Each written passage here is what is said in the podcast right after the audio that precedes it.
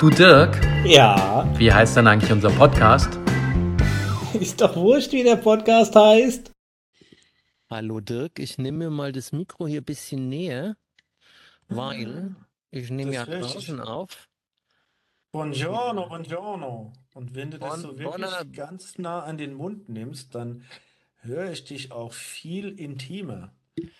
Müssen wir Buonasera. das ja generell machen und mache ich jetzt mal auch viel intimer in das Mikrofon sprechen.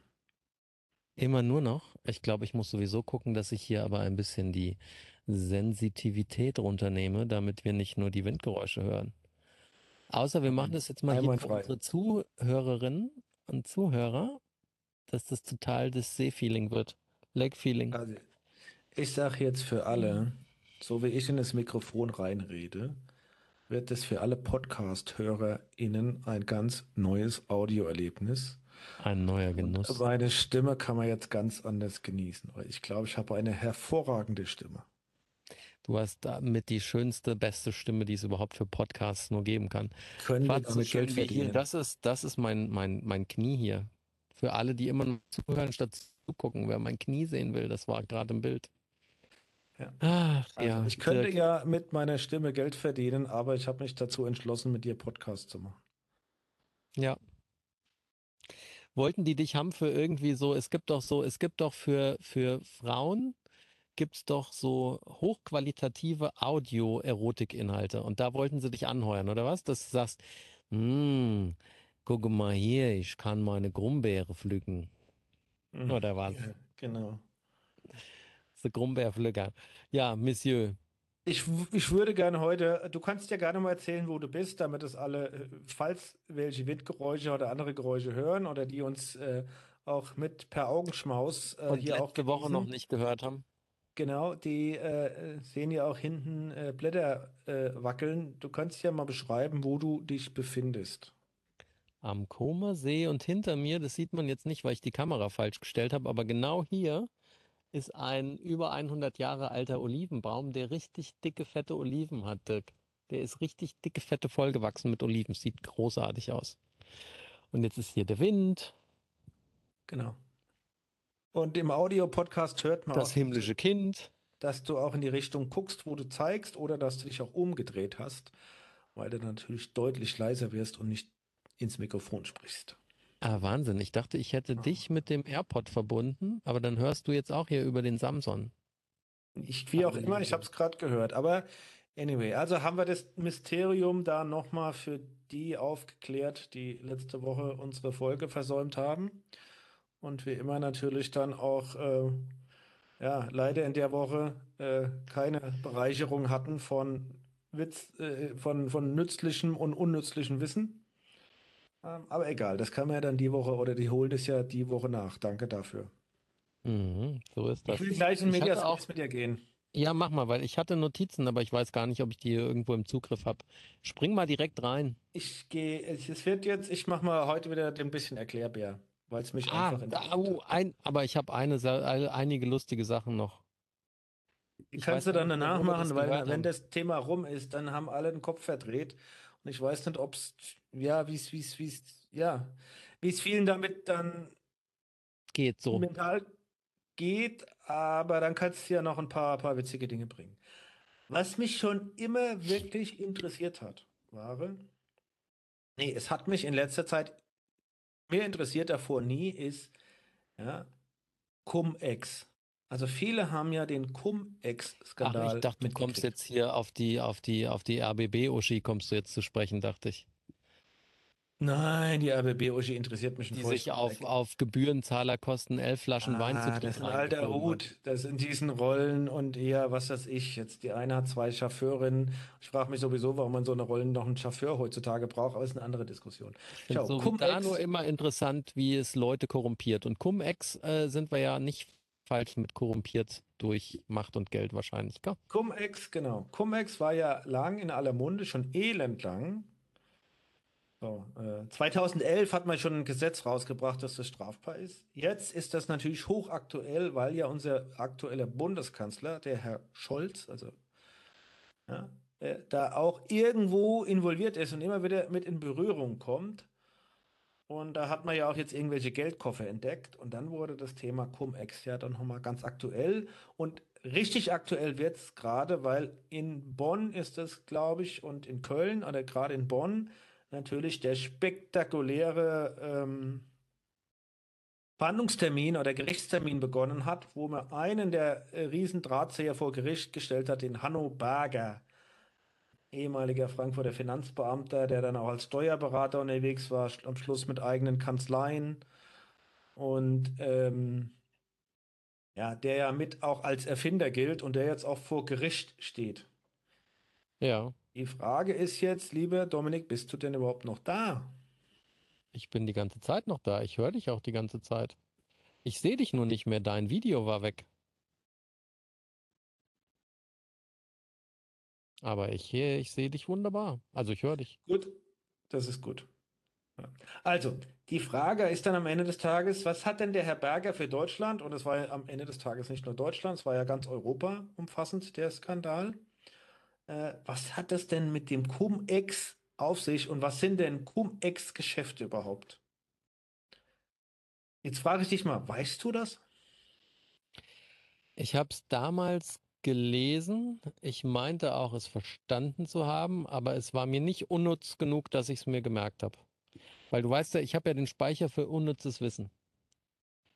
Um, Cum-Ex war doch, wenn du, äh, ach, wie ganz vieles im, im, im, im äh, Geldgeschäft ist es eine Wette und ich glaube, es war, dass du sowohl darauf wettest, dass eine Aktie an den Arsch geht, als auch, dass sie erfolgreich wird. Nee, was war? Spekulieren auf, nee, äh, Schulden vermakeln? Sag doch mal. Alles, alles falsche Richtung. Also fangen wir erstmal darin an, dass es jetzt verschiedenste Zahlen gibt. Die Bandbreite reicht tatsächlich, dass der deutsche Staat und der Steuerzahler ähm, in Summe betrogen wurde um circa 30 bis 65 Milliarden Euro. Also ich habe viele Werte gelesen bei meiner Recherche. 30 Milliarden Euro ist jetzt in einem äh, genannt. Es gibt einen anderen Bericht, da redet man über, über 65 Milliarden. Ja, also der deutsche Fiskus wurde machen wir mal, roughly um 50 Milliarden Euro Steuergelder beschissen. Das ist erstmal die Summe, über die wir reden. So. Was war denn das andere, wo man Schulden verkauft und so ein Kram? Weiß ich jetzt nicht. Ja. Lassen wir beim Thema bleiben. Da muss man mal die, die Leute mitnehmen. Um was geht es am Ende des Tages? Äh, am Ende des Tages geht es um die berühmte Kapitalertragssteuer. So, also Kapitalertragssteuer muss ja jeder zahlen, jede Privatperson muss Kapitalertragssteuer zahlen auf Zinserträge. Ja, also wenn man jetzt, also wer immer jetzt heutzutage Kapitalertragssteuer steht, muss gewaltig viel Geld auf der Bank haben und da gibt es zahlt man ja im Moment eher Strafzinsen, wie dass du positive Zinsen kriegst. Aber ja. eigentlich war das Konzept mal, bevor, bevor wir hier diese, in diese wahnsinnige Krise ge gekommen sind, dass du auf Gelderträge Kapitalsteuer erzählst, äh, äh, äh, äh Kapitalertragssteuer äh, zahlst, ja. Ist, ist ja eigentlich total absurd, ja. Ich meine, jetzt, wenn du meine Tochter hast, die ist aufgewachsen mit, kriegt auf dem Sparbuch 0,03% Zinsen oder 0 oder 1% Zinsen, ihr das Konzept zu erklären, dass man Kapitalertragssteuer zahlen muss auf ihre Zinsen, kapiert die ja nicht. Ja. Ja. Ich, ich bin ja froh, dass ich, dass ich keine Strafe zahlen muss. Aber Kapitalertragssteuer muss man auch auf Dividenden von Aktien zahlen. Also jede mhm. Privatperson muss Kapitalertragssteuer zahlen auf Dividenden. Und jetzt kann man in den letzten Jahren sehen, dass da viel mehr in den Aktienmarkt auch geflossen ist, weil da gab es ja noch Dividenden. Also, ja, also jährliche Gewinnausschüttung auf eine Aktie ist eine Dividende und die ist auch für den Privatpersonen kapitalertragssteuerpflichtig. Achtung, für institutionelle Anleger, also für alle Vorgesellschaften, Banken und hin und her, die müssen keine Kapitalertragssteuer zahlen. Merken wir uns also, Banken, Institute, Finanzinstitute müssen keine Kapitalertragssteuer zahlen ja, auf Dividendengewinne. Punkt 1. So, jetzt bei Aktien unterscheidet man, und jetzt weiß man auch gleich, warum ey, Com und X oder Com und X, wo das herkommt. Jetzt nicht hier Hop und X, und äh, Hop in den Kopf. Ja, Ja, und mit Schweinefilmchen hat es auch nichts zu tun. Genau. Cum und ex ist lateinisch. Dividenden mit Ansp äh, Aktien mit Anspruch auf Divi- Dividenden bezeichnet man als cum, also mit. Und, Ja. Dividenden, und, und Aktien ohne Anspruch auf Dividenden, äh, Dividenden bezeichnet man als ex. Also haben wir jetzt schon mal zwei Sachen gelernt. Ja? Aktien Aber es es ist cum irre, und dass ex. du, es ist irre, dass du meine beiden Vokabeln der Woche heute gebracht hast.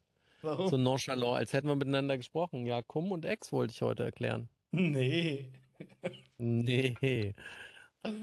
Ah, der Herr Petermann ist ja, ich, ich, ich, sag mal, der zweitschlechteste Lügner nach meiner Tochter. Was? Würde die nie machen. So, und jetzt löse ich schon mal auf, ganz kurz. Im Cum-Ex-Skandal haben es tatsächlich die Banken geschafft, ja, bei der Kapitalertragssteuer zu bescheißen. So, und jetzt fasse ich nochmal zusammen. Institutionelle Anleger ja, sind Mhm. nicht kapitalertragssteuerpflichtig. Sprich, wenn die Dividenden gewinnen, äh, wenn die Gewinne aus Dividenden erzielen, müssen die darauf keine Kapitalertragssteuer zahlen. Ja? Mhm. So, die Lösung ist, ja, in der Form so umgesetzt, dass du als institutioneller Anleger automatisch Kapitalertragssteuer zahlen musst und kriegst die vom Fiskus zurückerstattet automatisch.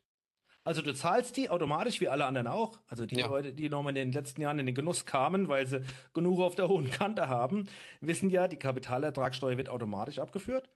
Und beim institutionellen Le Anleger wird die automatisch zurückerstattet. So, und jetzt haben es die beim Cum-Ex-Skandal, diese Institute geschafft, diese Rückerstattung zweimal zu bekommen. Das erinnert mich ja an eine Geschichte. Nicht nur einmal, vor, sondern äh, zweimal. Aber jetzt pass auf, es wird noch viel schlimmer. Also nur einfach mal von weggenommen. Jetzt, was haben, was haben die Ich, denn ich sag nur gemacht? kurz, ich sag nur kurz Stichwort Firmenwagen. Da gab es ja auch mal eine Zeit lang, wo wir alle schön aufpassen mussten, weil da nämlich paar Leute äh, so clever waren und gesagt haben, sie sind ja auf mobil geschlüsselt und haben null Kilometer zur Arbeitsstelle, haben aber dann in der Steuererklärung die Kilometer zur Arbeitsstätte abgesetzt. Das riecht ja fast genauso wie eine doppelte Erstattung. Also, halten wir mal fest. Jetzt ist das ja von dem einfachen Mechanismus so. Ja, machen wir mal einfachen, den einfachen Mechanismus. Einmal im Jahr hat eine Aktiengesellschaft, ja, eine Aktionärsversammlung und in der Regel wird auf der Aktionärsversammlung bekannt gegeben, wie hoch denn die Ausschüttung der diesjährigen Dividende ist.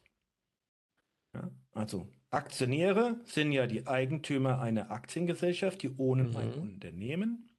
So, das Unternehmen macht Gewinn. Ja, das Gewinn steht, der Gewinn steht ja den Eigentümern zu.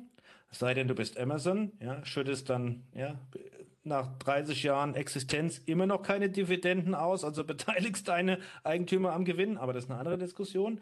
Aber einmal im Jahr kommen dann, ja, kommt die Geschäftsführung zusammen oder der Vorstand zusammen, verteidigt sich auf der Aktionärsversammlung, stellt die Ergebnisse vor und sagt, wir haben im abgelaufenen Geschäftsjahr, liebe Aktionäre, 2 Milliarden Gewinn gemacht. Ja, wir investieren das meiste davon ins Unternehmen, damit wir auch noch zukunftsfähig sind. Und by the way, 500 Millionen schütten wir aus. Das heißt, pro Aktie gibt es in diesem Jahr 3,80 Euro an Dividende. Ja, und dann wird kurze Zeit später, ja, die, die Aktionäre entlasten den Vorstand, sagt, habt ihr alle super gemacht, wir freuen uns klassen, ihr seid entlastet, ihr habt die Geschäfte super geführt und sauber, es gibt nichts zu beanstanden, super. Und dann zack, gibt es pro Aktionär, äh, pro, pro Aktionär, der Aktien hält, gibt es dann pro Aktie 3,80 Euro. So ist ja, so ist jetzt das Ding. Und der Privatperson, der sagt, ich habe drei Aktien, 7,60 Euro, zahlt dann 25 Prozent, kann, man, kann er eine aufrechnen, 1,80 Euro oder sowas auf, von den 7,60 Euro zahlt er als Kapitalertragssteuer, das hält, behält das Finanzamt ein. So, als institutioneller Anleger, ja, mit deinen drei- 7,60 Euro bei, für deine zwei Aktien zahlst du auch die 1,80 Euro Kapitalertrag und der Fi- Fiskus erstattet dir die zurück. Normalmodus. So, jetzt kommt eine Komplikation oder eins, was ich so eingesprengt habe. eine Aktie ist vor der Aktionärsversammlung, wo, bevor die Dividende bekannt gegeben wird, in der Regel meistens Mhm. liegt es ja schon, ist die eine Aktie cum. Die hat noch Dividende Ja, nach der Aktionärsversammlung. Nachdem die Dividende Ex. ausgeschüttet ist, ist die Aktie ein Ex, hat keine Dividende. Ja? Erst am nächsten Jahr wird sie wieder eine kommen. Ja? Und in der Regel ist auch immer vorab, ist ein bisschen eingepreist in dem Wert der Aktie. Ja? Deswegen ist die auch volatil und dann kommt die Aktionärsversammlung und alle denken, mein Gott, ThyssenKrupp hat es mal eine Zeit lang gemacht, hat 11 Euro pro Aktie Dividende gezahlt. Das haben, da haben natürlich viele die, die Aktie gekauft und als die Dividende gezahlt wurde, haben die viele wieder verkauft. Also hast du dieses ja, vorher Cum, nachher Ex. So, jetzt kam der Herr Liebe Hanno Berger so, auf, auf eine geile Idee. Und ich glaube, er ist tatsächlich der Vater dieser Idee, der dann immer vor und nach der ja, rund um die Aktionärsversammlung, ja, also vor und nach der Dividendeauszahlung folgendes Konstrukt erfunden hat. Also stell dir vor, du bist Großinvestor A und hältst Mhm. ein großes Aktion, Aktienpaket einer Aktiengesellschaft. Ja? Und die sind viel wert. Und da ist auch noch die Aktien, die, die, die, die Dividende eingepreist. Ja? So, jetzt kommt Käufer B und es kommt dann noch Akteur C. Das heißt, für den Cum-Ex-Skandal, nehme ich es vorweg, brauchst du drei Akteure, die sich abgestimmt haben. Und es ist auch im großen Stile passiert. Drei Mhm. Akteure haben sich abgestimmt. So. Also, Aktionär A hat ein großes Aktienpaket, eine Aktiengesellschaft, die sind viel wert. Hat sich abgestimmt mit Käuferbank B. Käuferbank B macht nun folgendes. Ja? Der Käufer, Käuferbank B kauft nun Aktienpakete dieser Aktiengesellschaft als Leerverkauf von einem dritten Akteur C. Jetzt kurzer Exkurs. Was ist ein Leerverkauf? In, im, es ist auf der ganzen Welt ist das erlaubt und es ja, ist gang und gäbe. Du verkaufst als, als ein, in dem Fall Akteur B, ein großes Aktienpaket, das du noch gar nicht besitzt, an einen Akteur C, dass du zu einem bestimmten Ding einlaufen kannst. Also Leerverkaufe ist, du verkaufst Mhm. Aktien, die du noch gar nicht hast. Ja. So, also verkauft der Ak die, kauft die, die Käuferbank B, ja, verkauft nun einem dritten Akteur per Leerverkauf ein riesen Aktienpaket vor der Dividendenauszahlung. Leerverkäufer C hat zu diesem Zeitpunkt, also vor der Dividendenauszahlung, die Aktien noch nicht. Ja? So. Jetzt passiert Folgendes. Jetzt ist die, kommt die Dividendenauszahlung. A hat ein Riesenpaket an Aktien. Ja, Mhm. äh, kassiert an dem Stichtag die Dividende. Und mit einer Beschleunigung kommt, bekommt er auch in der Form auf die, die, die, die Körperschaft, äh, die, die Kapitalertragssteuer, die er bezahlt hat auf sein Aktienpaket, bekommt er auch zurück. Ja? So, gut. Der Leerverkäufer C kauft jetzt Aktien von dem Großinvestor A, ja, aber zu einem Kauft geringeren aber eigentlich Ex. ja, Ex zu einem geringeren Gewert, weil nach der Dividendenauszahlung ist der Aktienwert niedriger. Und pass auf, und B kauft es dann aber wieder Cum, oder was? Und G, B hat ja einen Leerverkauf an C gemacht, ja, und C liefert dann die, die, die Aktien an B zu einem geringeren Wert. Aber B kann dann ebenfalls wieder die Steuerersparnis, ja, obwohl es Ex sind, aber der hat ja den Leerverkauf vor der Dividendenauszahlung gemacht. Also kauft er ja theoretisch Aktien mit Aktienanspruch, also kriegt er da auch eine Steuererstattung vom Finanzamt. Und die Gewinne, die haben sich mit Berater, mit Beraterhonoraren und Bearbeitungsgebühr untereinander aufgeteilt. Das ist herrlich. Weil C macht ja das beste Geschäft, ja? Weil C kauft ja ja, hat ein, ja, per Leerverkauf kriegt er ein teures Angebot, kriegt sie viel günstiger, verkauft sie viel günstiger, hat, das Gewinn, hat den Gewinn gemacht, aber den Gewinn, ja, und, und auch äh, B, der ja auch eine Steuerrückerstattung kriegt, ja, die machen die untereinander gleichen die das aus mit Berater. Äh, äh, äh, äh, ähm, Gebühren und so hm. weiter. Man muss sich ein Bild dazu angucken, wie das funktioniert, ja? was A macht, wann das B Leerverkauf von C macht und dann kommt die Dividendenausschüttung, Finanzamt schüttet aus, dann verkauft A an B und B bedient C. Ja, das muss man sich nochmal äh, machen. Aber ich glaube, primär ist jetzt allen das Konstrukt klar, was die gemacht haben. Und jetzt kommt Punkt 1.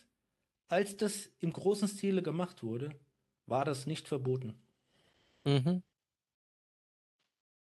Mir hat dann 2011 ist das erste Mal wirklich verboten und 2021 hat. Das passt ein bisschen wie zur Aussage vom lieben Donald, der damals gesagt hat, wenn ich keine Steuern zahle, dann ist doch nur, weil ich schlau genug bin. Genau.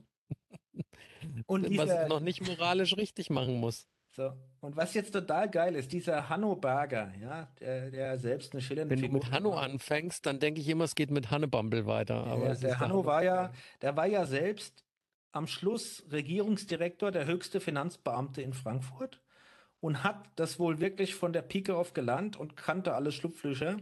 Und der ist ja dann auf die Steuerberaterseite gewechselt und ist da dreimal durch die Gegend gehoppt und hat sich ja dann selbstständig gemacht. Wenn du natürlich so jemand auf der Steuerberaterseite hast, ja, der dann sagt, ja. okay, ich weiß, wie es funktioniert und dann in der Lage ist, auch die Institute zu finden, die da alle mitspielen, ja, so, dann äh, kannst du natürlich vorstellen, ja. So, trotzdem ist das jetzt gesetzeswidrig und es gibt eine ganze Menge Verhandlungen. So, insbesondere hat ja die Bank Wartburg, jetzt kommen wir nämlich zum High Coach zurück. Nee, heißt der High Coach? Na, jetzt kommen wir, nee, Hanno. Achso, nee, dachte Dings da, ähm, ja, der Herr Oberkanzler. Wer heißt denn Herr Oberkanzler mit Vornamen? Scholzi. Olaf. Ich Olaf. Gedacht, Scholzi ist scheiße und Olaf ist auch scheiße, oder? Ja, das hilft alles nichts. So. Jetzt, in der Fall, was ist jetzt passiert? Wie kommt denn der Scholz ins Spiel? Der Scholz war Herr Bürgermeister in Hamburg. Und mhm. in Hamburg sitzt eine Privatbank, die Warburg, eine ganz berühmte Privatbank. Die hat tatsächlich mit Cum-Ex-Geschäften viele, viele Gewinne gemacht. Und die hat man dann verklagt und hat gesagt, okay, ich weiß nicht, wie viel sind, habe ich hier irgendwo stehen.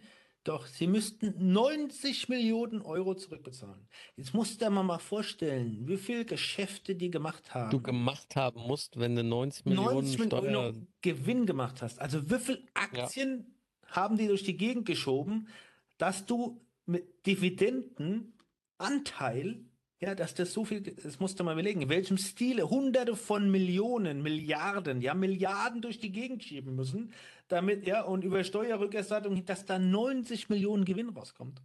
Das muss man sich mal überlegen. Und alles für nichts und wieder nichts. Also kein, da wird kein Wert geschaffen. Ja, da wurde, da wurde kein, kein, kein, kein, kein armer Mann irgendwo am Bahnhof gefüttert, da wurde kein Kindergarten gebaut. Ganz im Gegenteil. Mir hat das Geld ja weggenommen. Vielleicht nochmal ja. ganz kurz, der Hanno Berger hat als Spruch in seinem Steuerberaterbüro gesagt, wenn hier einer ist, der Bedenken hat oder ein schlechtes Gewissen, dass aufgrund des Geschäftes, das wir machen, kein Kindergarten gebaut werden kann, der ist hier falsch. Herrlich. So.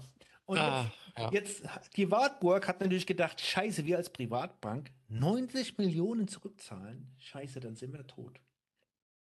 Was haben die also gemacht?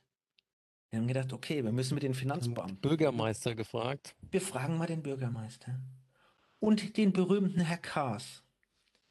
Also gibt es den, den Herr Olera, Olearius.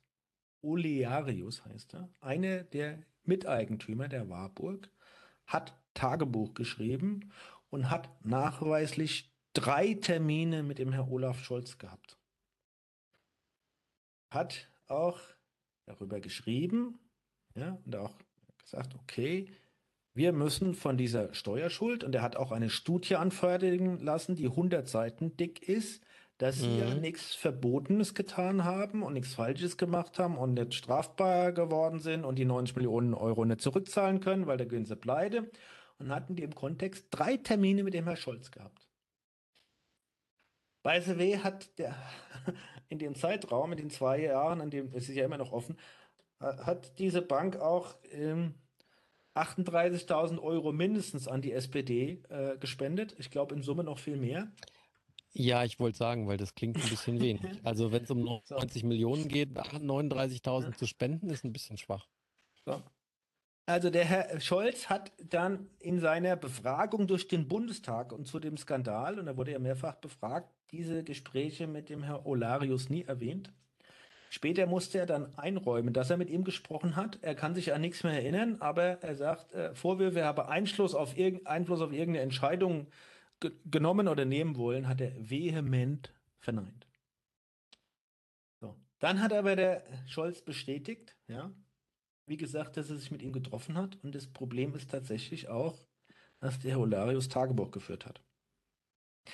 Und da gibt ja. es ein, eine eine. Äh Zählt das denn auch als Beweis überhaupt? Weil der könnte ja auch im Nachhinein, weißt du, hier die Stonk, die Verfilmung von den gefakten Hitler-Tagebüchern, der kann ja auch einfach irgendeinen Scheiß da reinschreiben. Ja, auf jeden Fall, als ein Resultat hat dann der Holarius im März 2016 Kontakt mit dem Johannes Kahrs aufgenommen, der damals haushaltspolitischer Sprecher war und helfen sollte. Ja, die Rückforderung, die waren dann nur noch 47 Millionen. Ich weiß nicht, ich habe jetzt auch da vier Beträge gelesen. Ich weiß nicht, warum es da über, bei allen so unterschiedliche Beträge gibt. 90 Millionen, 75, 47 Millionen Rückzahlung von der Warburg. Genauso waren es 10 Milliarden oder 55 oder 30 Milliarden, um die der Staat betrogen wurde. Das ist noch ein bisschen komisch, warum das so ist. Auf jeden Fall dieser liebe Herr Kaas wurde dann auch kontaktiert und hat sich da eingemischt ja, ähm, der Warburg zu helfen. Und dieser Herr Kaas ist der, der seit einer Woche durch alle Medien geistert, weil man da bei ihm ein Schließfach gefunden hat, wo diese ominösen 200.000 Euro drin sind. So, und da schließt sich der Kreis. Und dem äh, Herr Scholz geht es da immer äh, näher an den Sack. Und jetzt äh, gibt es noch folgenden Eintrag. Am 9. November 2016 notierte Olearius, dass Scholz ihn in der Sache angerufen und mitgeteilt habe, habe, schicken Sie das Schreiben ohne weitere Bemerkungen an den Finanzsenator. Ich frage nichts, danke und lasse das Schreiben Tschentscher überbringen. Äh, Tschentscher, das ist ja, glaube ich, sein Nachfolger gewesen als Bürgermeister. Er war, er war ja dann, glaube ich, schon 2016 müsste er, da musste er doch schon Finanzminister gewesen sein. Ich hoffe, dass mhm. sich das Abwickeln positiv deuten lässt. Das hat er in seinem Tagebuch notiert. Der Tschetschener, damals Finanzsenator, oh Gott, er war damals Finanzsenator, sorry, hat dann gesagt, okay, alles, was zu ihm kam, hat er natürlich an die Steuerverwaltung weitergeleitet. So, also, jetzt, was haben wir gelernt? Dass die Banken und der Finanzsektor meines Erachtens, und das ist ja nur ein Ding, es ist ja was aufgedeckt wurde, super kreativ ist und aus nichts Geld zu machen. Wie gesagt, aus nichts Geld zu machen. Es ist kein Wertebeitrag für den Planeten oder für irgendjemand. Da geht es nur um Geld. Geht es nur darum, über Spekulation, Steuer, Steuerschlupflöcher Geld zu machen. Was sehr verwerflich ist, moralisch meines Erachtens. Ja, und weil da die einzige Quelle für Geld die ist, dass du jemandem anderen was wegnehmen musst. Und Weil es wird ja nichts geschaffen Fall, und nichts ausgetauscht. Das ist ja immer, Fall dass du ja, damit was ja, anderes mobst. Genau. In dem Fall ist es ja tatsächlich so, dass du den Staat um Steuergelder betrügst. Das ist ja manchmal, äh, in, in vielen Fällen ist es ja auch so, dass du, dass du hochspekulativ unterwegs bist, ja, also Spekulationsgewinne machst. Ja, dann, dann musst du jetzt sagen, okay, hm, wem, wem, wem ist der Schaden? Der Schaden hat sehr wahrscheinlich ein anderer Spekulant, ja sagst, okay, die, die, die bekriegen sich da gegenseitig, aber hier ist es ja wirklich Steuer, Steuerbetrug. Und wenn das damals auch nicht gegen ein Gesetz war, war es zumindest nicht moralisch. Ja? Ich meine, das hat der Hanno Berger ja sehr gut zum, zum Ausdruck gebracht. Und äh, das ist natürlich echt fatal und äh, wirft in Summe, und es war ja ein, ein, ein Skandal von sehr, sehr vielen. Und ja, ich meine, das war dann 2011, 12, da war gerade hier die ganze Finanzkrise, ja, noch, überhaupt noch nicht äh, verarbeitet. Die meisten haben überhaupt nicht verstanden, was in der Finanzkrise abgelaufen ist, wie da eigentlich alle Banken und Anleger äh, die ganze Welt betrogen haben und haben sie zum Abgrund gebracht, ja, mit ihren, mit ihren Chunk-Derivaten, die sie da gebaut haben, ja. Ähm, Ja, ähm, und das ist natürlich dann echt hart. Und der Herr Scholz kommt aus dieser Nummer, glaube ich, nicht ganz so einfach raus. Ja? Er hat sich dreimal mit ihm getroffen und der Olarius hat, trifft sich nicht mit dem Scholz, um ihm zu sagen, ich sagte mal, wie es so bei der Bank geht und was deine Anlage macht und wie das Wetter ist.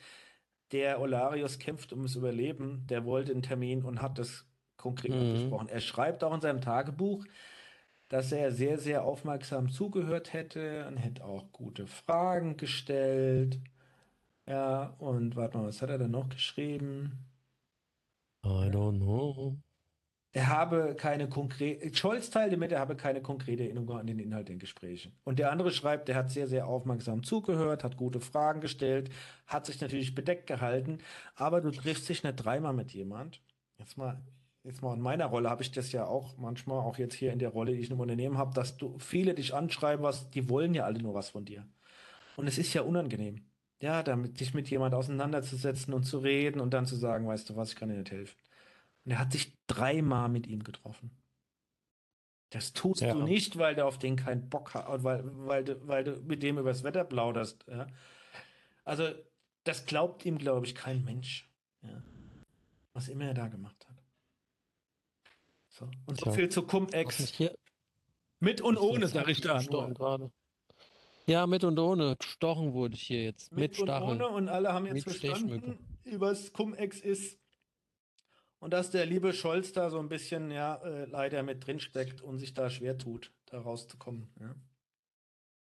Na, der wird schon noch schaffen.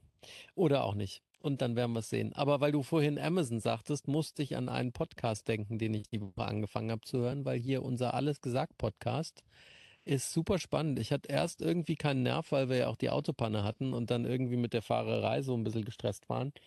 Ähm, der ist der Thomas zur Buchen äh, zu Gast. Und der Thomas zur Buchen ist ein Schweizer, der aus einem sehr, sehr einfachen Örtchen kommt, wo eigentlich nur äh, Straßenfeger und Handwerker waren.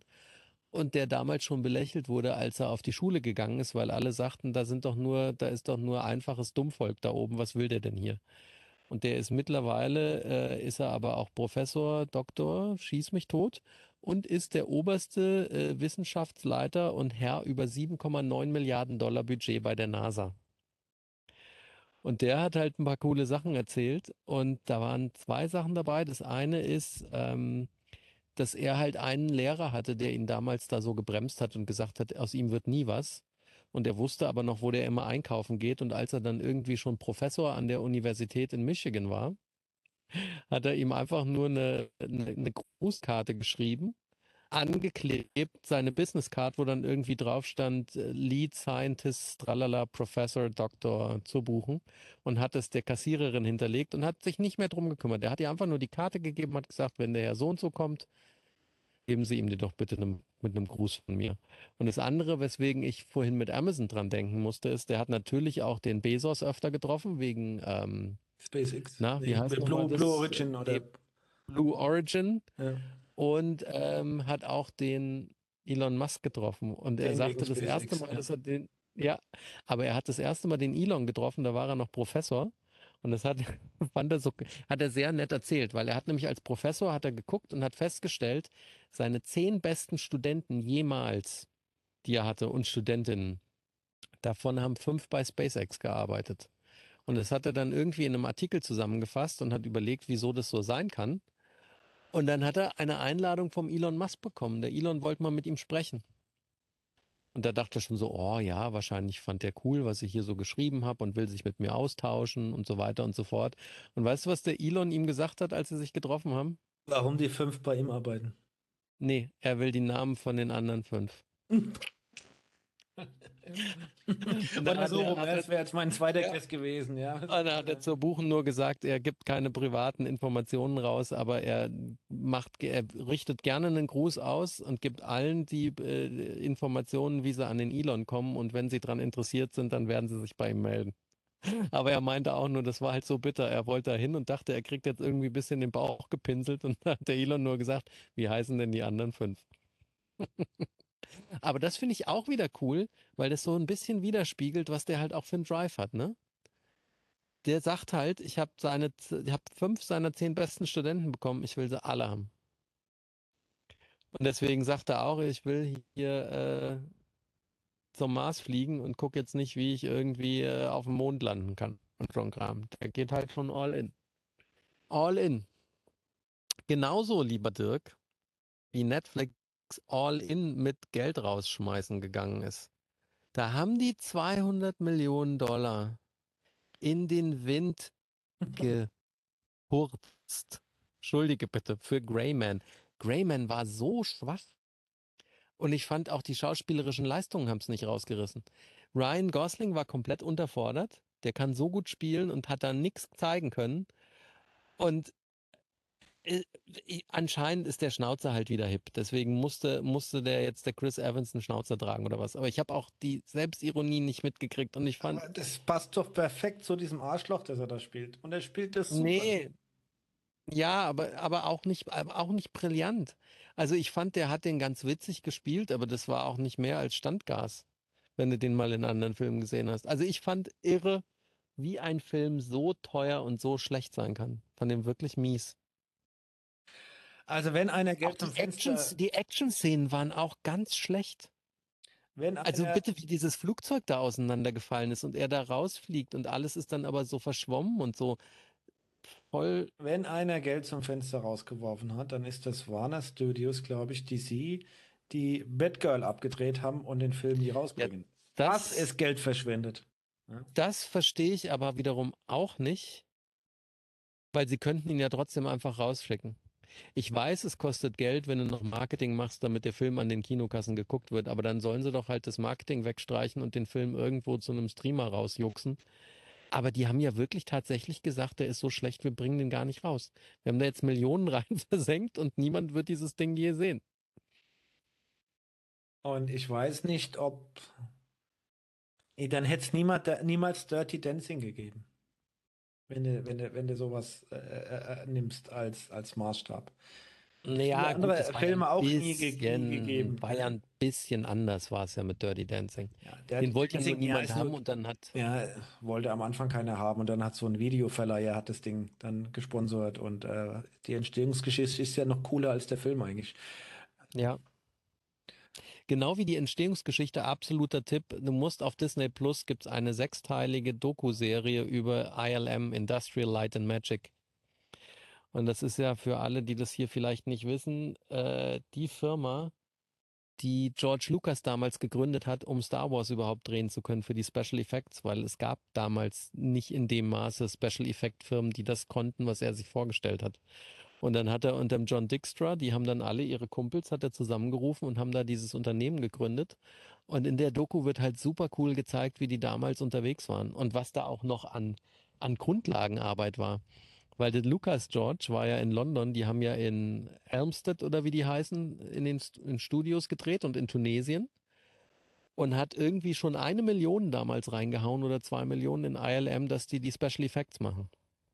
Und dann hat er den Film fast fertig gedreht, kommt zurück in die USA und kriegt zwei Szenen. Die eine ist irgendwie zwei Sekunden oder so, wie so ein Geschützturm vom Todesstern schießt. Und die andere ist ganz am Anfang, wo R2D2 und C3PO mit der Rettungskapsel aus, der, aus dem äh, Corellian Corvette fliehen, aus der Tentive. Und das waren die einzigen zwei Szenen. Und er ist ausgerastet und hat gesagt, was habt ihr denn gemacht?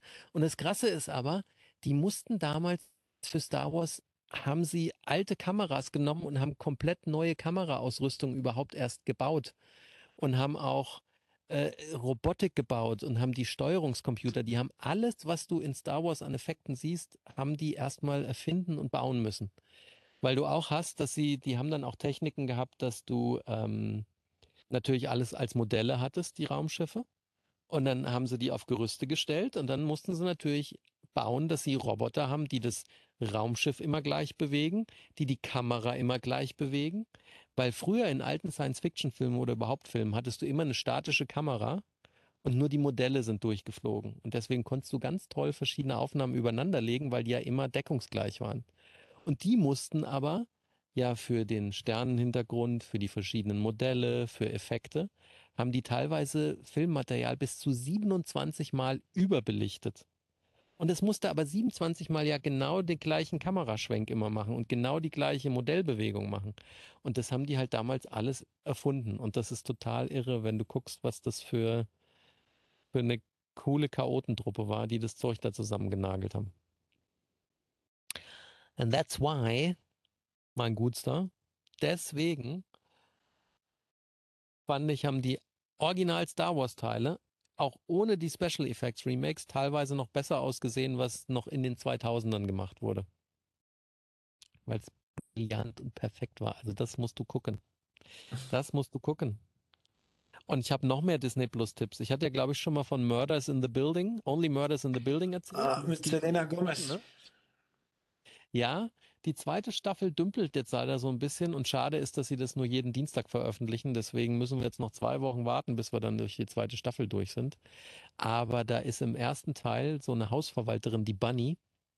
Und ist so eine ganz übel gelaunte, die das Haus managt, die aber jeden kennt und eigentlich die Seele von dem Haus ist. Und die hat, die hat so einen geilen Spruch gebracht, den musste ich mir aufschreiben. Der ist jetzt vielleicht politisch unkorrekt, aber sie hat ihn gebracht und ich fand ihn hilarious. Sie hat nämlich gesagt, You're as useless as tits on a nun. Müssen wir jetzt nicht übersetzen, aber ich fand den Spruch fand ich super gut. Und jetzt komme ich zum finalen Sehtipp. Eigentlich heißt äh, die deutsche Übersetzung ist ja, du bist so überflüssig wie die, wie die, wie die, wie die äh, Eier vom Papst. Ja, was aber leider ja die Geschichte schon mehrfach gezeigt ah, hat. Das stimmt, ja. Meine, nicht ja. so wirklich stimmt. Im Mittelalter wollten ja viele, dass der Papsttitel vererbbar ist. Ja, das stimmt. Haben auch viele vergessen. Ja, ja. naja, Die, Kathol die Katholiken, äh, die, die ignorieren auch, glaube ich, diese Geschichte. Ja. Und ja. diese Forderungen und äh, ja. Also für alle, die, die vielleicht nicht mehr so bewandert sind, wir haben ja festgestellt hier, dass jetzt äh, weit weniger als die Hälfte aller Deutschen überhaupt noch dem christlichen Glauben angehört hat in der Kirche ist. Also ähm, der Papst kann natürlich, weil er dem Zölibat unterliegt, ja weder verheiratet sein noch Kinder haben und dementsprechend ist es natürlich mit der Vererbung äh, schwierig. Aber im Mittelalter war das halt gang und gäbe. Der war, hatte ja auch mehrere Mätressen und Frauen und Kinder und ja, hat auch zu großen Adelsfamilien gehört. Ja, und da hat man gedacht, wer will der den Papsttitel? Ja, will man ja schon so, wie, wie ein Königstitel, will man ja schon in dem eigenen Familienkonglomerat behalten. Ja, und dann gibt es wieder Apple, Apple Plus hat ja eigentlich, Apple TV Plus hat ja immer super gute Inhalte, aber ich muss gestehen, wir haben gestern angefangen, Lucky zu schauen oder Luck. Das ist über eine junge Frau, die immer Pech hat und dann auf einmal aber durch äh, Zufallsumstände in das Land des Glücks kommt und da lauter verrückte Sachen erlebt. Und der ist auch ganz nett, aber der ist rein optisch, boah, ist er auch ganz nett, bis du, und das ist meine Schauempfehlung, bis du Lightyear guckst. Lightyear auf Disney Plus. Ist die Geschichte, du hast damals Toy Story gesehen? Nein, ein bisschen. ah, so bei, bei, Toy, bei Toy Story hat doch der kleine Junge so ein Spielzeug, den Buzz Lightyear, ja, der in dem Raumanzug. Ja, und der auch dann zum Leben erweckt und ihn, ich weiß. Ja. Genau, die leben ja alle. Und der ist aber eigentlich ja die Spielfigur als Merchandise zu einem Film. Und jetzt hat Pixar den Film gemacht, auf dem die Merchandise-Figur aus dem ersten Toy Story basiert, also Lightyear, die Geschichte von diesem Space Ranger. Und Dirk, schau dir den an. Der ist so gut, der ist rundum gut. Du, du lachst dich kaputt. Ich habe drei, vier Tränchen auch gequetscht. Und der ist optisch, da zeigt Pixar einfach jedes Mal wieder, wo der Hammer hängt. Er sieht so genial aus. Ein bildschöner Film, super witzig, super cool. So richtig so, wenn du mal sagst, so, du würdest gern mal wieder einen schönen, lustigen Abenteuerfilm sehen. Gibt ja leider ganz wenig nur noch. Und da passt der wie Arsch auf einmal. It's okay, amazing. Sehr gut. Jetzt mache ich noch den Schwenk, weil du ja unfassbar, äh, äh, du regst dich ja richtig mit mir auf, wenn ich das so erzähle, ne? Und damit du nicht gleich einschläfst, erzähle ich von meinem anderen Abenteuer, von meiner Fahrradwanderung. Ja. Komoot Nimm doch einen Rucksack äh, mit und, und nicht das Fahrrad, wenn du sowas machst. Na, Komoot ist, ich bin ja teilweise wirklich absolut nicht begeistert von Komoot, weil ich habe gesagt, ich möchte eine Gravel-Tour machen. Darfst du nicht machen. Und Gravel-Tour funktioniert eigentlich. Wenn du Mountainbike machst, bist du normalerweise am Arsch. Aber ich habe Gravel-Tour angegeben und ich bin die ersten sechs oder sieben Kilometer bin ich steil hochgeradelt, bis es dann so geröllig wurde, dass ich keinen Grip mehr hatte und schieben musste. Dann bin ich oben am Grat ein bisschen weiter geradelt und dann habe ich wieder drei, vier, fünf Kilometer. Ich hatte ja Bilder geschickt. So schmal, dass ich das Rad teilweise tragen musste, bin ich dann irgendwelche Geröllwege runter. Was zum Effekt hatte, dass mir die Sohle von meinen äh, Adidas Radschuhen abgebrochen ist, von dem ganzen Geröllgekletter seitlich. Und als ich dann endlich mal wieder ein Stück fahren konnte und absteigen musste, weil es äh, sehr steil wurde, äh, wäre ich fast auf die Brezel gefallen, weil ich habe mir beim ganzen Hochkraxeln und dem Steinegedöns habe ich mir von meinem Glied, vom Clicky-Pedal, ist eine Schraube raus gewesen. Und dann dreht sich das ja. Und dann war ich in die Pedale eingeklippt und wenn du dann den Fuß rausmachen willst, aber sich ja das Glied mitdreht und ja, du musst du Schuh ausziehen, ja. Ja, ich habe es ohne Schuh ausziehen hingekriegt. Aber die Ausblicke waren schon der Knaller halt. Es war schon Ich finde Komoot und für alle, die es nicht wissen, also wenn man warte, äh, wann der Radtouren planen kann, ist Komoot immer noch äh, das Tool der Wahl der Dinge. Gibt es als App und im Internet und äh, man Ja, kann auch aber mit die Geld bezahlen und Autoplanung ist leider nichts. Aber mir ist exakt das Gleiche passiert. Ich kann mich erinnern, als ich in, vor zwei Jahren in Lourdes war. Also vor zwei Jahren, der eine oder andere erinnert sich noch, Campingurlaub, Wohnmobil, ja, meine Tour de France war in Lourdes auf einem tollen Campingplatz, hab mir mal das Lourdes-Zeug angeguckt. Also, na gut, wenn man da immer noch dann in der katholischen Kirche bleibt, dann weiß ich es auch nicht mehr. Aber anyway, ansonsten ist es ja super schön. Lourdes in die Umgebung ist ja das Eingangstor in die Pyrenäen und äh, war ja dann auch dem Hotterkamm, ja, äh, war ja eine Tour, der war, war der Berg, war dieses Jahr auch eine Bergankunft bei der Tour, ist ein ganz berühmter Anstieg, ja, hat mich auch gewaltig gestresst, da hochzufahren, ja. So, aber es gibt auch bei Lourdes den höchsten Berg, es gibt den höchsten Berg von Lourdes. Und ich habe genau das gleiche gemacht wie du, habe gedacht, okay, und hin und her kommod, irgendwie kann man doch hochfahren. Weil, wenn man weiß, in Lourdes oben gibt es eine MTB äh, Downhill Weltcup-Strecke, also UCI Weltcup-Rennen Downhill gibt es in Lourdes. Von diesem Berg, Mhm. das ist der höchste Berg in der näheren Umgebung von Lourdes. Ja, und dann habe ich so eine kleine Tour gemacht, ja, bin so erstmal 10 Kilometer in die eine, dann wieder zurückgefahren, weil ich wollte ein bisschen einfahren, bevor ich da hochfahre. Und dann bin ich da reingefahren und nach 500 Metern haben mich die Leute schon komisch angeguckt. Vorher musste ich durch die ganzen Downhiller fahren, die standen nämlich alle am Fahrstuhl, äh, also, äh, sorry, am, am, am, kein Fahrstuhl, am, so eine große Gondel gab es da, so eine große Gondelkabine, außen konntest du die, die Mountainbikes reinstellen, dann sind die reingeklettert und sind dann mit der Gondel hochgefahren. So, ich Ja. habe gedacht, okay, die haben mich komisch angeguckt, fahr dann da rein und dann habe ich gedacht, okay, nach 500 Meter wird schon mühsam, habe ich angefangen zu schieben und dann kamen Leute entgegen und sagen, ja, da hinten wird es besser, aber es wurde nicht besser. Ich habe tatsächlich das Rad den ganzen Berg nach oben geschoben. Und dann war ich genauso dickköpfig wie du. Ich habe gesagt, ich wollte jetzt da hoch, ist mir scheißegal. Ich habe meine ganzen Fahrradschuhe, Glieds, alles ruiniert. So, und habe das Fahrrad wirklich anderthalb Stunden berghoch geschoben, bis ich oben war. Ja. Und dann bin ich mit der Gondel nach unten gefahren. Und da habe ich mir auch, also die, die, die Downhill-Strecke konnte ich unmöglich mit dem Gravel fahren. Die hätte ich mich auch mit dem Ja, das aber nicht das war, das war auch ein bisschen, das war aber auch ein bisschen blauäugig dann. Ja, Weil hätte wenn ich es, auch nicht wenn es gemacht. eine World Cup Strecke ist, Traust du dich, traust dich nicht mal runterlaufen, sag ich dir. Du stellst dich da an den Startpunkt, also war ja noch das ganze UCI, die ganze Startkabine steht da, steht, steht ja alles rum. Also gehst Ja. da hin, guckst da runter und du sagst, wie? Da traue ich mich ja nicht mal abseilen, ja. das ist wie in, das ist wie in Kitzbühel, wenn du beim Hahnenkamm bist und stehst oben am, am Starthäuschen, da geht's ja erstmal in die Mausefalle runter und Ja. du denkst nur, ah, okay, es ist, es sieht aus, als wäre es senkrecht steil, dafür ist es aber gefühlt auch nur einen halben Meter breit. ja Und unten kommt eine ist ein 90 Grad Kurve nach rechts. Kriegst einen Ja. Fallschirm, wenn du da runterspringst. Nee, auf jeden Fall hat mich da auch Komoot nochmal wiederholt brutal ge ge geärgert, weil Komoot hat mir eine Strecke da auch gezeigt. Und die war auch immer noch sichtbar, aber das ist in der Form, da schafft Komoot diese Abstrahierung.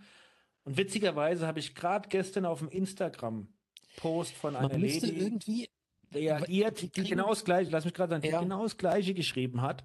Ist, es, ist euch das auch schon mal passiert, dass Komoot euch eine Strecke vorschlägt, die, die einfach, einfach Leider permanent. ist? Eigentlich, ich weiß gar nicht, ob wir uns das nun nie angeguckt haben oder ob die Funktion fehlt, aber eigentlich müssten sie bei Komoot so einen Feedback-Kanal reingeben, dass du einzelne Gibt es. Passagen markieren kannst, auf der Website oder auch in der App oder was? Nein, es gibt ein Feedback über Komoot bedient sich in der OpenStreetMap. Und dann der Punkt Ah, ist halt, wenn. Wenn du irgendwelche Vollpfosten hast, die einen Wanderweg machen, Auto Wannenberg, ihr Rad hochschleppen und das Ding falsch kennzeichnen, dann nimmt Komoot das auf. Du musst es korrigieren, musst sagen, dieser Streckenabschnitt OpenStreet Aber auf ist OpenCycle nicht- Maps musst du es eigentlich ändern, gell? Ja, OpenSitlemaps, OpenStreetMap, ich weiß nicht, da gibt es eine Grundlage, da kannst du das tun. Und das Ja. machen viele Idioten nicht. Und deswegen ist das, was uns passiert ist, was der Lady in Instagram vorgestern passiert ist, was sie da geschrieben hat, passiert. Es gibt Wanderer oder wie auch immer, die haben es falsch gekennzeichnet oder haben ihr Rad darum geschleppt und hatten das beim Aufzeichnen als Radtour gekennzeichnet. Und dann geht das da rein und ja- dann Ja. kriegst du das angeboten. Und dann hast du das, was wir auch im Feldberg schon hatten, kannst dich erinnern. Aber ich habe zumindest einen Spaß gehabt. Also es war trotzdem lustig.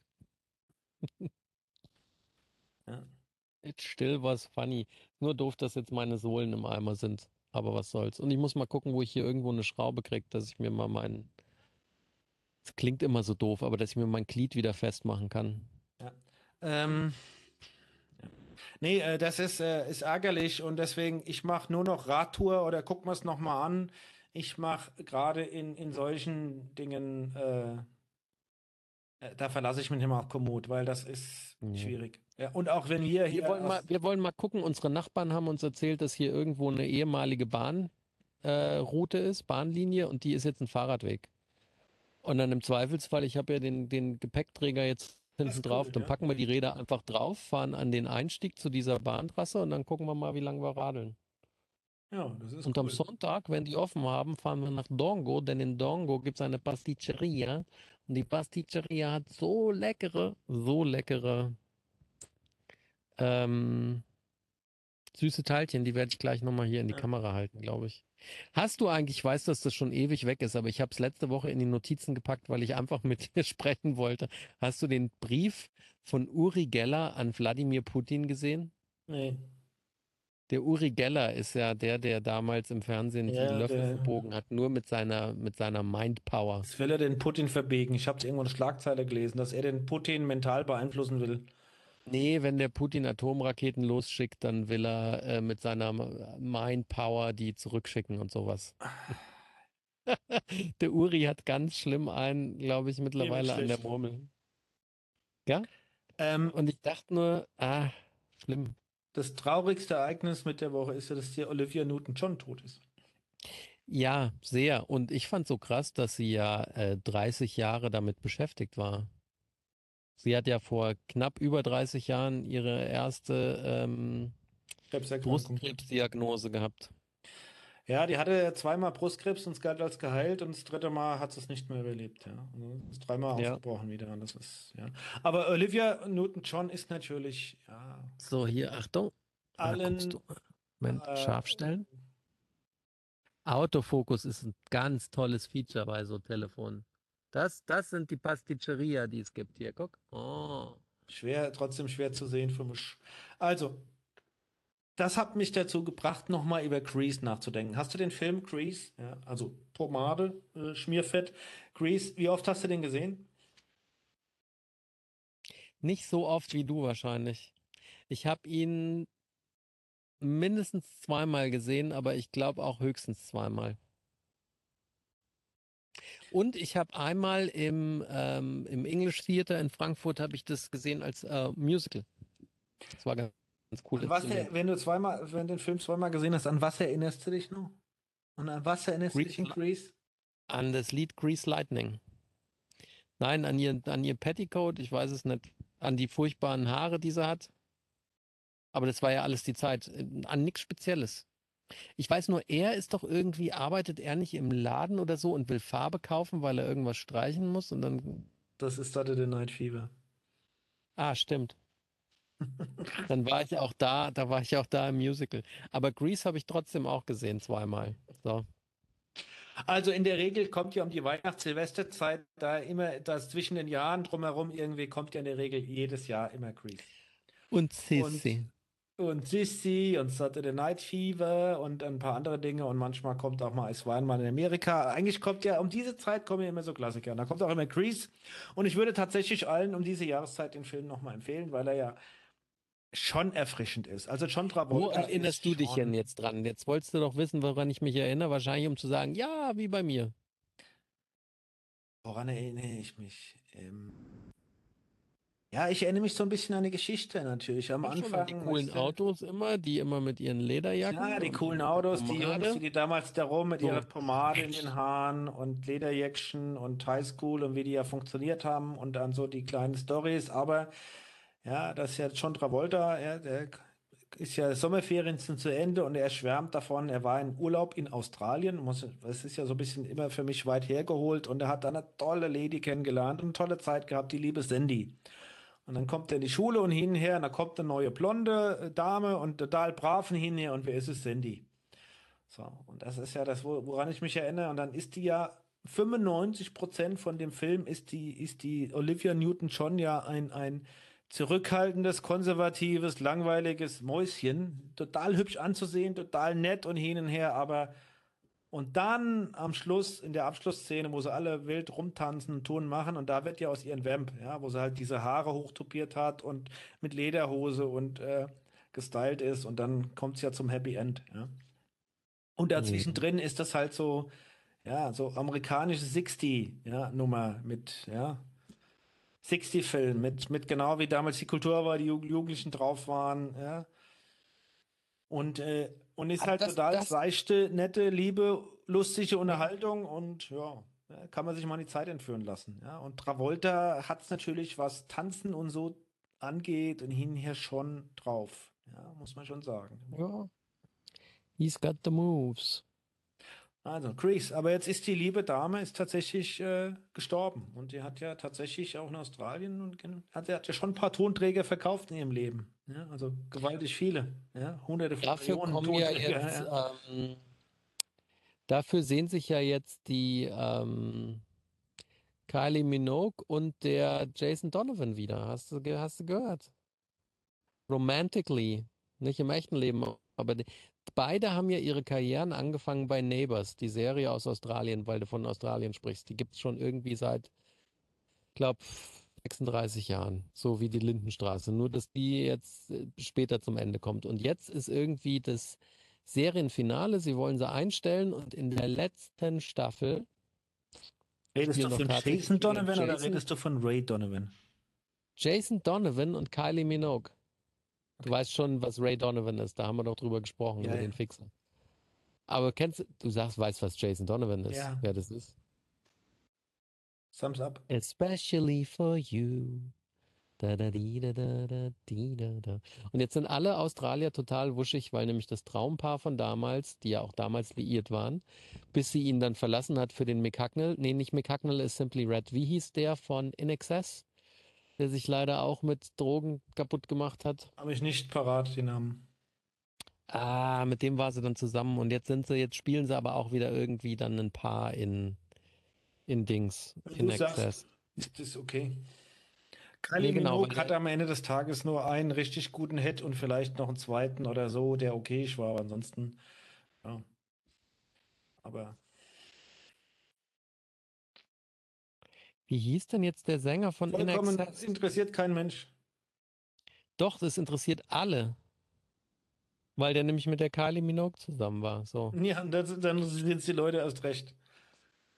Michael Hutchins hieß er. So. Ja. Hallo, Michael Hutchins, ja, für alle, ja, habt ihr Wissen schön vermehrt jetzt nach Hören dieses Podcasts. Sensationelle Mit Michael Hutchins 37 und- ist er geworden. Mhm. 37 Jahre geworden und ist dann nämlich, wo haben wir es hier stehen? Was hat er denn gemacht? Jetzt sind betrogen Ja. geballert, ja. Michael Hutchins wurde am 22. November 1997, kurz nach Veröffentlichung des In Excess-Albums Eleg Elegantly Wasted, unbekleidet und erhängt in einem Hotelzimmer im Ritz-Carlton in Sydney aufgefunden. Laut Befund eines Gerichtsmediziners starb er durch Suizid. Paul Yates widersprach jedoch dieser Darstellung und vermutete einen autoerotischen Unfall. Dann ist er hier wie der David Carradine. Das verstehe ich nicht, sag mal. Also, nee, das müssen wir gar nicht vertiefen, aber es ist wie Nein, es ist wie- erwiesen, wie dass komisch im Kopf. Sauerstoffmangel, Sauerstoffmangel erhöht einfach den Hö also, also ähm, ja, äh, sag ich mal, verstärkt den Trotzdem, sexuellen Höhepunkt. Ja, aber das ist super. Das ist doch genau das, was dann auf so einem Grabstein die perfekte Inschrift macht. Hat sich, hat, hat den Gürtel beim Palmewedeln zu eng gehabt. Super. Ja. Oder hat Naja, sich, gut. äh, genau. So, Palmen werden wir heute nicht mehr wählen, aber ich werde jetzt in die Küche gehen, Dirk, weil es gibt heute eine Parmigiana. Ganz lecker Parmigiana und dazu haben wir zwei fantastische Bistecca Fiorentina gekauft. Schöne, richtig dunkle, dry-aged Aber du weißt, da darfst du ja jeweils nur äh, 10 Sekunden anbraten, ja?